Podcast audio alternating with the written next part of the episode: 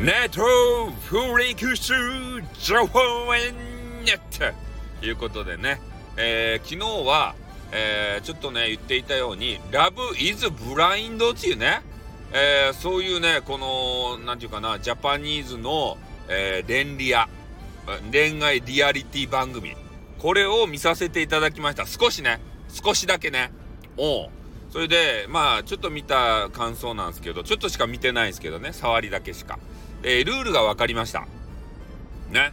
なんか男女まあ十何人かが変な部屋にね集められてで男子ゾーンと女子ゾーンとあるわけですよ。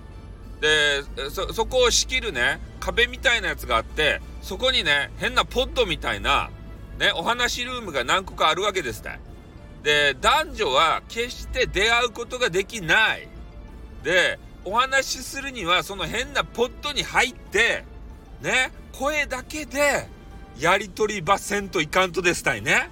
おおなのでこう何て言うかな相手の容姿に惑わされずに恋愛ばせんといかんって。ね。あ何日やったかいな。何日かそこにおらんといかんで、えー、そこでお話ばせんといかん。1週間ぐらいやったっけ。なんか何日か忘れちゃった。それで、えー、そこでねなんていうかカップルにこうなったやしら。ね、声だけでカップルになったやしらは、やっとね、そこが、あの、日にちが終わったら、ご対面ですって。ね。それでご対面ばしたら、今度ね、3週間、ね、同棲ばしてよかって。おお。ね、カップルになったらラブラブチュッチュですよ。スパムスパムでした。ね、これ。よくないっすか？なんかようわからんね。男子と女子やけれどもさ。ねまあ皆さんもねスタイルであの経験したかもしれんけどね耳恋するやん。耳恋しちゃったら容姿関係ないんすよ。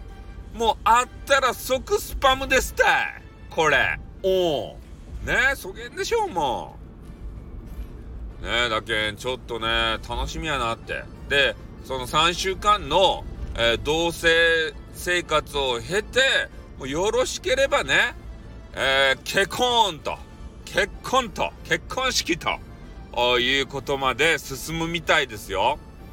いや、これ楽しみですね、本当に。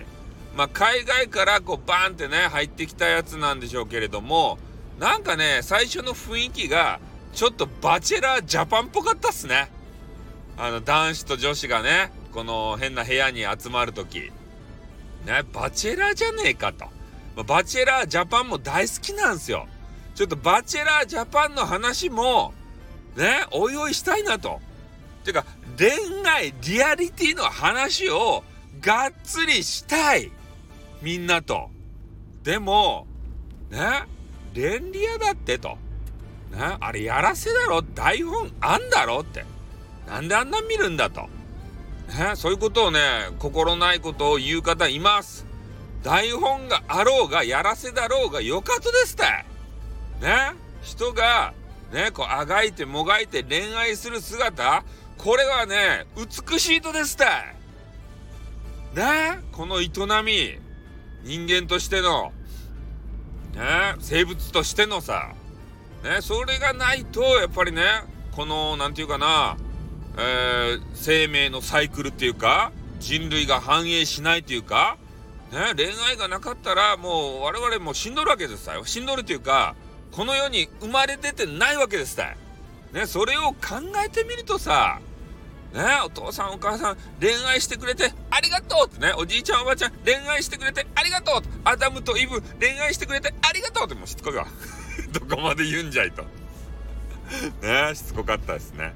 うん。まあ、そんな感じでね、えー、ラブイズブラインドっていうのが、えー、ネットフリックスでね、やりよるけん、まあね、条件がある方は入っていただいて、まあ1ヶ月だけね、入るのもいいと思いますしね、面白いんでね、ネットフリックス。で、ネットフリックスよりも面白い番組を目指してるのがここですね。